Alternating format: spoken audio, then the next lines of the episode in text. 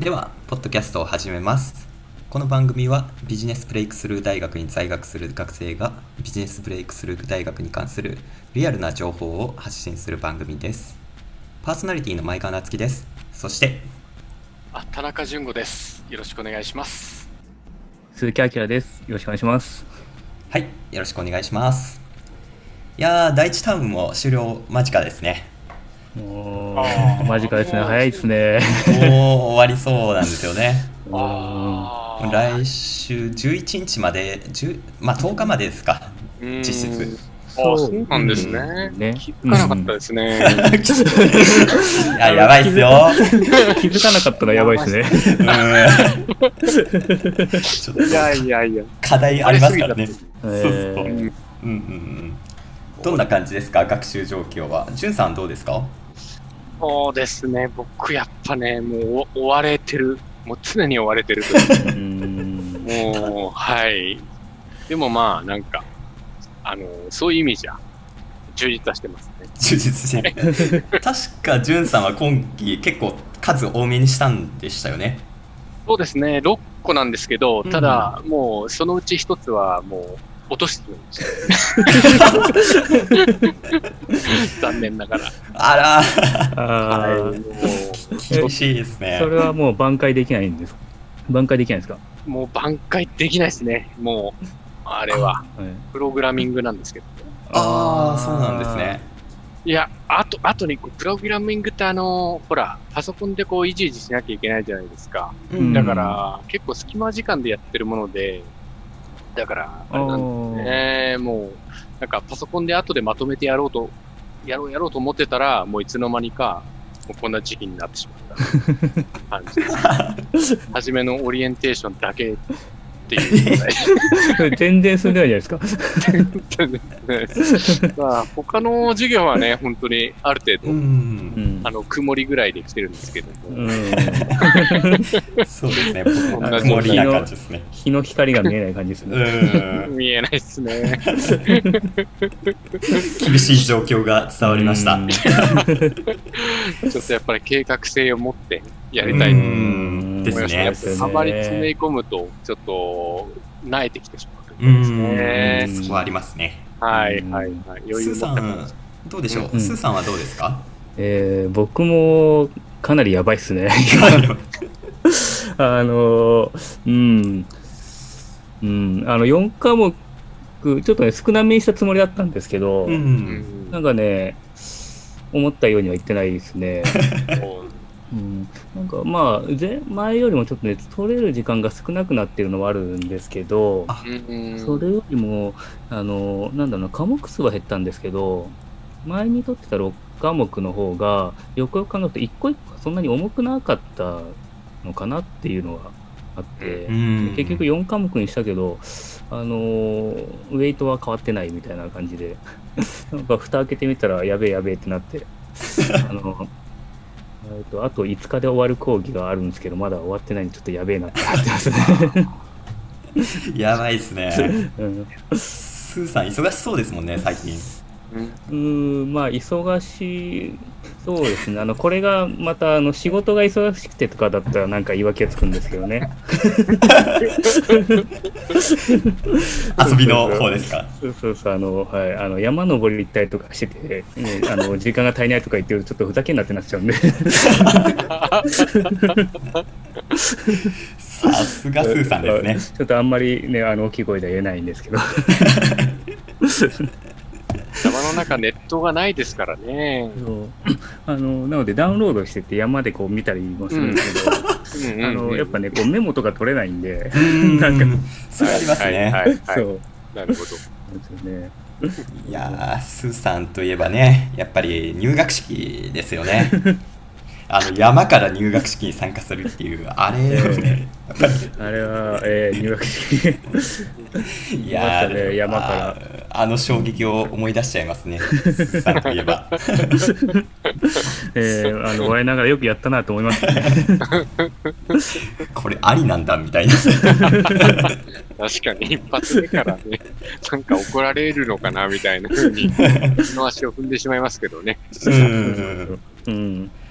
これが BBT なんだなって感じましたよ、あの時。なんかすごいみんなあったか温かく受け入れてくれたんであありなんだなって思いましたね。みんなそこでなんか風というか何か外れたと思いますよ、多分。ですかね。わかんないですけど。うん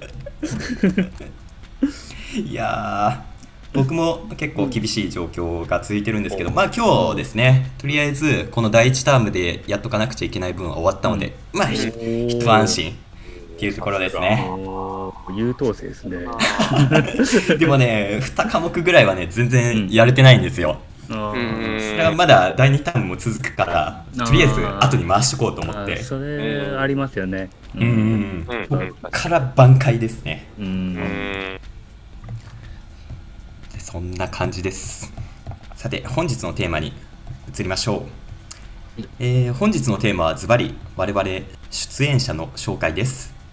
今まで僕たちについての情報はあまり話してこなかったのでここで僕たちについて話すことにします。この番組は学生紹介っていうのを今後やっていくつもりなんですけどそもそも自分ら誰やねんってツッコミ入りそうなので ここで紹介します おめえら誰だよってなります。そもそも。そうそうそう。そこ話しとかないとね。えーと、ということで、えーさて、今回は BBT の学生ならおなじみのタコ紹介という形でやっていきます。僕がジュンさんについての紹介を行って、ジュンさんはスーさん、スーさんは僕の紹介を行います。内容は経歴で BBT に入った理由で BBT を卒業後の展望そして趣味で最後にその人の印象について語ります。では準備はよろしいですか？はい。はい。OK ですね。はい。じゃあまずはじゅんさんからいきましょうか、はい。じゃあ僕の方からはスーさんのお紹介をします。お願いします。はーい。で、えー1987年、しがえー静岡県の掛川市に生まれました。生まれたそうです。はい。生まれました。えー掛川西高校から武蔵工業大学の工学部に、えー入学されて、で、えー卒業、えー研究では、えー球状黒煙中鉄の非常亀裂進展特性に及ばす球状加熱の影響。えもう何なのかさっぱりわからないはい、あの、さっぱりわかんないんで書いておきました。ツッコミどころが満載のテーマで、えー本文を作成されましたえ。で、大学卒業後に中国に、えー1年半語学留学。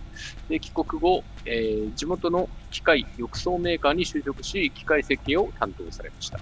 でメイン機種のオプション設計や OEM 提供製品のえー開発を手掛ける傍ら、現場の、えーえーなんて読むんだろう、これ。ごめんなさい。えー現場の、えなんて書いたかな。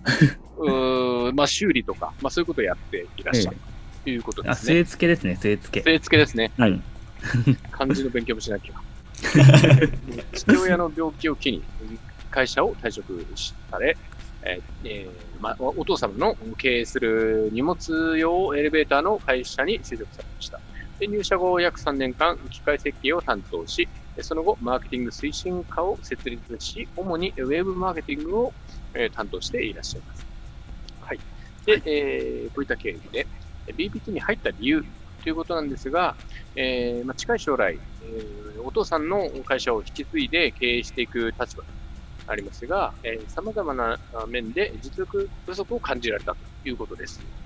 えーしかし、え自分一人で学んだ、えー学んで実力不足を解消するほどの熱量がないと。えー大学という場で、えーしっかりと学びたいと思ったことが理由ということです。で移り変わりが激しい今の時代を生き残っていくために、自ら発想して切り開いていく力が必要だということで、BBT 大学を、え選んだというお話です。それで、BBT 卒業後の展望について、えー具体的な展望はまだないらしいんですが、えーまず、えー自分の会社の社員に、え自分の子供を安心して大学に通わせられるだけの給料を支払えるようになることが一つの目標であるということです。また、え地域社会に貢献できる何かを始めたい。うっすら思ってるうっすらっていうのがいいですね。うっすらも。い や、素晴らしいですね。はい。で、えー趣味。えー浅く広く、いろんなことを、おに手を出してみること。で、去年はスキューバダイビングとテント泊登山を始めた。はい。えーアウトドア系が多いが、一番の幸せは、毎週月曜日にポテチのり塩、かっこ小池屋を食べながらジャンプを読むこと。はい。羨ましいですね。いいですね。月曜日に一番の幸せが来るって、え素晴らしいですね。えはい。やっぱ初めは感じですからね。はい。週初めがね。えまあ、土日は遊んで、で、月曜日に幸せが来るそうそうそこういう感じですか。う。はい。で、えー最近、雪山登山の装備を整えつつある。おお。すごいですね。で、えー今年の目標は、ゆるく筋トレを継続すること。ということで、えー以上ですね。で、僕が、僕から見るスーさんの印象ですが、まあ、スーさん、やっぱりすごい、なんだろう、あの、話したいな、こう、話しかけたいなって思わせる人だなと、あの、まあ、入学式のその山の時から僕はずっと思ってますね。ありがとうございます。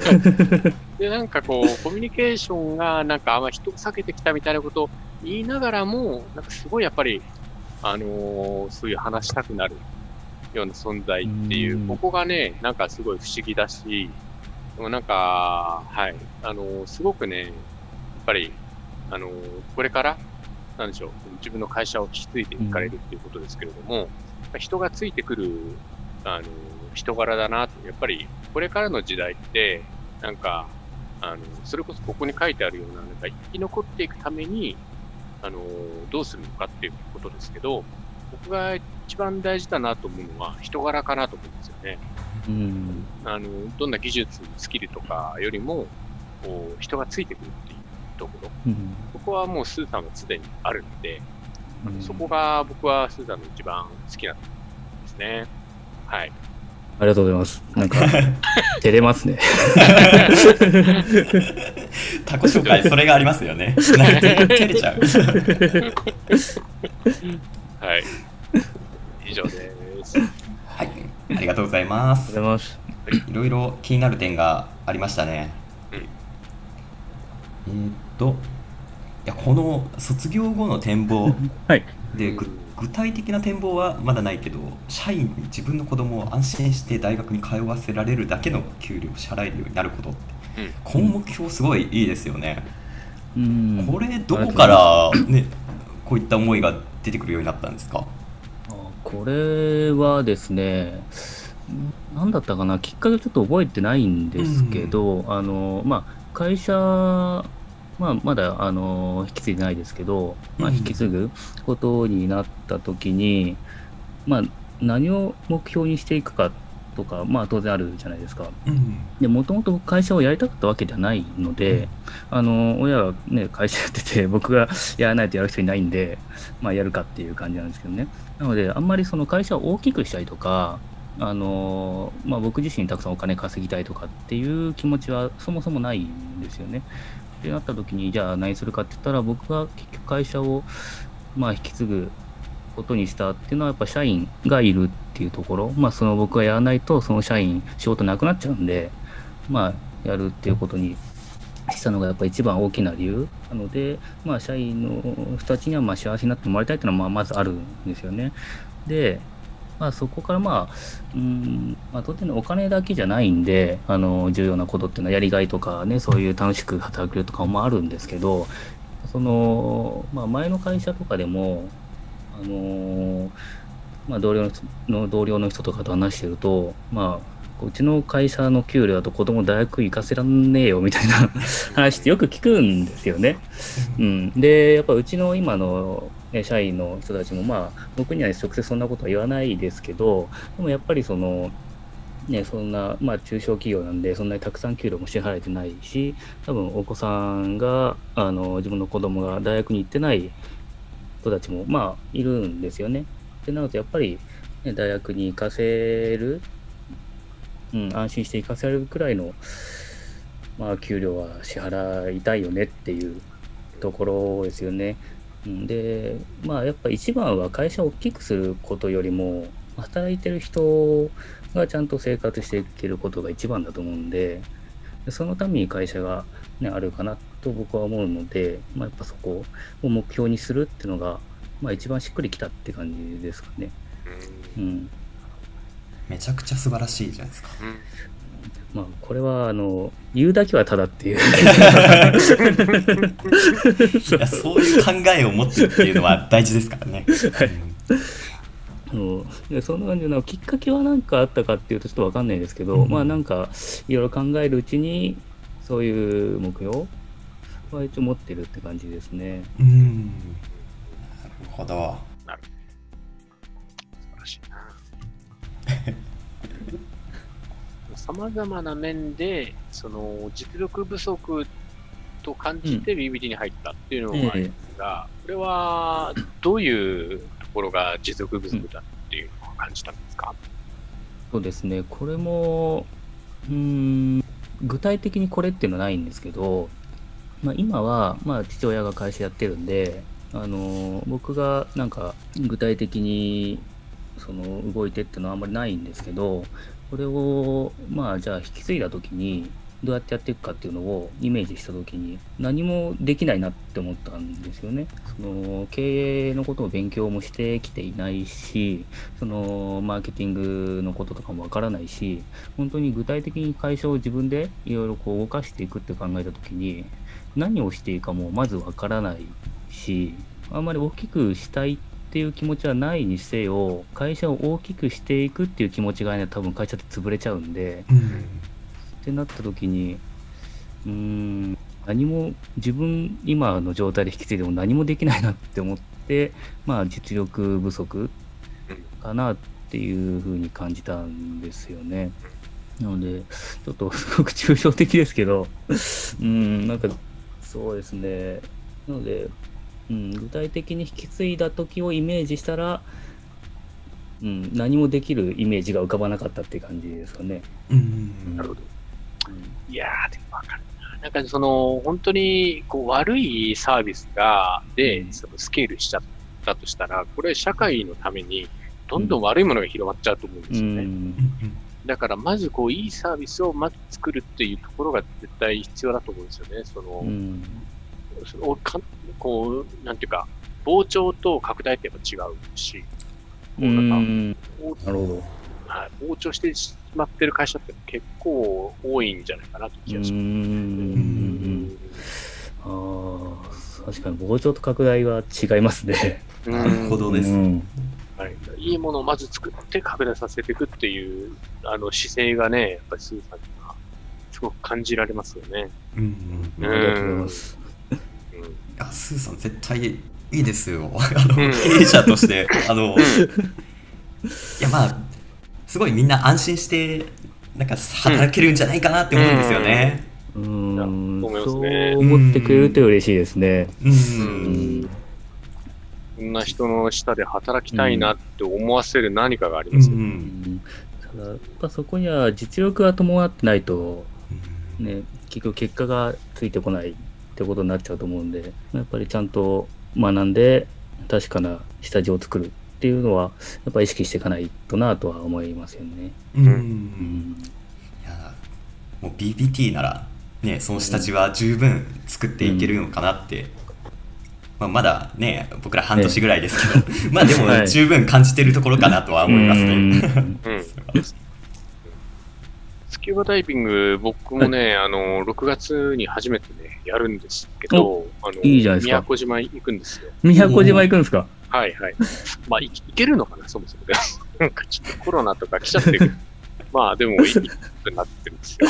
うんいいっすね。はいえ。どんな、どんなところが楽しいですか、スキューバ。スキューバですか？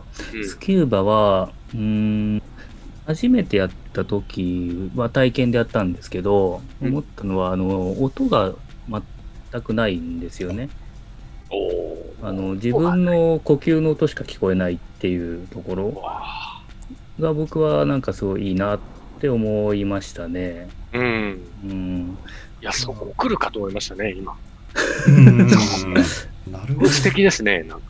うん、そこはすごくね、印象に残ってますね。あの、っていうのは、やっぱり多分、あの、よくある、よくあるというか、イメージするのが、すごく綺麗だったとか、まあ、あうんの、魚がとかっていうのがあると思うんですけど、うん僕が潜った時にあんま綺麗じゃなかったんですよ。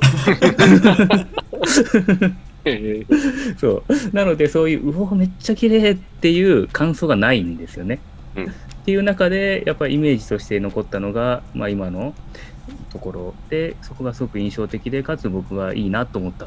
で、ただ、それはやっぱ体験ダイビングの時で、で、ライセンスを取ったんですけど、ライセンスを取りたいなって思ったのは、やっぱりその、入った海があんまり綺麗じゃなかったからっていうのもあるんですよね。なので、もやっぱ体験ダイビングだと浅いとこしか潜れないんですよ。なので、これをライセンス取って、もっと深いとこまで行ったら、もっと綺麗な景色見れるんじゃないかなと思って、これはライセンス取るしかないなってなった感じですね。はあ。もうライセンスも持っていらっしゃるね。ライセンス取ってます。ライセンスすぐ取れちゃうんでね、3日くらいで。うん。へえ。そうですね。うん。いや音がないって、なんか耳塞ぐのと違うんですかやってるあー、なんだろうな、耳塞ぐのともちょっと違う。うんかな。うん。そうですね。耳塞ぐと、なんだろう、自分の声がすごい響くじゃないですか。あとなんだうんそういう感じではないですうね。ん。うん。なるほど。気になりますねスキューバダイビングあうん。と、あとはあれですね、あの、僕、あの、これ言いましたっけ？僕、左耳が聞こえないんですけど、あの、こっちの耳難聴なんですよ、左耳が。初耳ですうそうなんん。ですね。そう。それで、あの、なんだろうな。なので、普段人と会話するときに、うん。その聞こえなかったりとかすることがあるんです立ち位置によってうん声が例えば左が聞こえないのに左に人がいると声がうまく聞き取れなかったりとかうんっていうことがあって、でもその人の声っていうことに意識することが多いんですよでそこからストレスを感じることも多いんですよねでただ海の中だと会話ないんでそこの 会話がないからそこに意識を集中しなくていいよくて楽っていうのもありますねもう全部ジェスチャーしかないんでジェスチャーか書くしかないんでなのでその音っていうとこ聞こえ声を拾うことに集中しなくていいっていうのはありますね。うんううんん。それも多分僕はまあ特殊ですけどそういうのも多分あるんじゃないかなとは思いますね。なるほなるほどですねスーさん本当にいろんなことやってますよねそうですね。でしたっけ？スパルタンスパルタンレーススパルタンレースやりましたね。あのあのなんだっけ？あなんだ障害物競争みたいなやつですね。重いものを持って運んだりとか。あと たらいこぎ選手権でしたっけ？こういう選手権出ましたね。あのたらいを漕ぐために静岡から秋田まで行きましたね。そこの熱量はどっから来てるんですかね、スーさんの。めっちゃすごいなって思う。あのどうですかね、まあ、当時はあの僕高校のその辺って全部高校の友達と一緒にやってるんですけど、まあ、そこでなんだろうな。みんなノリがいいというか やろうぜっていうと誰かしら乗ってくるっていうのはありますねなので一人でだと多分そこまでの熱量はないけどうんその仲間と一緒にやるっていうところが結構楽しくてやってたっていうのはありますね。うん、なのでスパルタンレース結構いろいろスパルタンレースとかたらいこぎ選手権とか あと枕投げ選手権大会とか。まああと、まあ、いろいろアドベンチャーレースとかいろいろやってるんですけど、それはね、全部ね、ほぼほぼ同じ仲間や仲間とやってるんですよ。うんっていうのはありますね。うんいやいい仲間いますねうん。最近は全然会ってないですけどね。うん。あそうなんですね、うん。まああコロナ忙しいの関係もあーあるし、あそうですね。まああのね、一番でかいのはみんな結婚し始めたっていう、おっと。そうみんなみんな暇じゃなくなってくる。あのたらいこいでる暇はねえっていう感じ確かに。そんな暇はないな。いや時の流れはなかなか残酷ですね、で。そうなんですよ。いやぜひねスーさんスーさんにあそこら辺のそのマイナー競技のええ。解説ガチの解説員とか。ガチ解説員、そうですね。YouTuber とそれそこの YouTuber とかやってほしいですね。ああ、いいなぁ、いいな、それ。楽しいいいで謎謎競技 YouTube 謎競技 YouTube そうそうそう いやすげえ面白いじゃないですかそういう謎競技、でも知られてない面が結構あると思うんですよね。僕も実際スーさんから聞くまでは知らなかったですし、うん。うん。うんそれを世に広めていってほしいなって。うん。世の中にはこんな面白いことがあるんだぞって、うんうんうん楽しそうですよね。ぜひやってほしいですね。あもしやるんだったらなんか協力できることがあれば、ぜひ、あぜひぜひお願いします。やりますので。はい。あのインドの面白競技を探しておいてください。探しておきます。いい感じですね。じゃあスーさんこんな感じですかね。はい。はいについての紹介ですね。ありがとうございでは一回切ります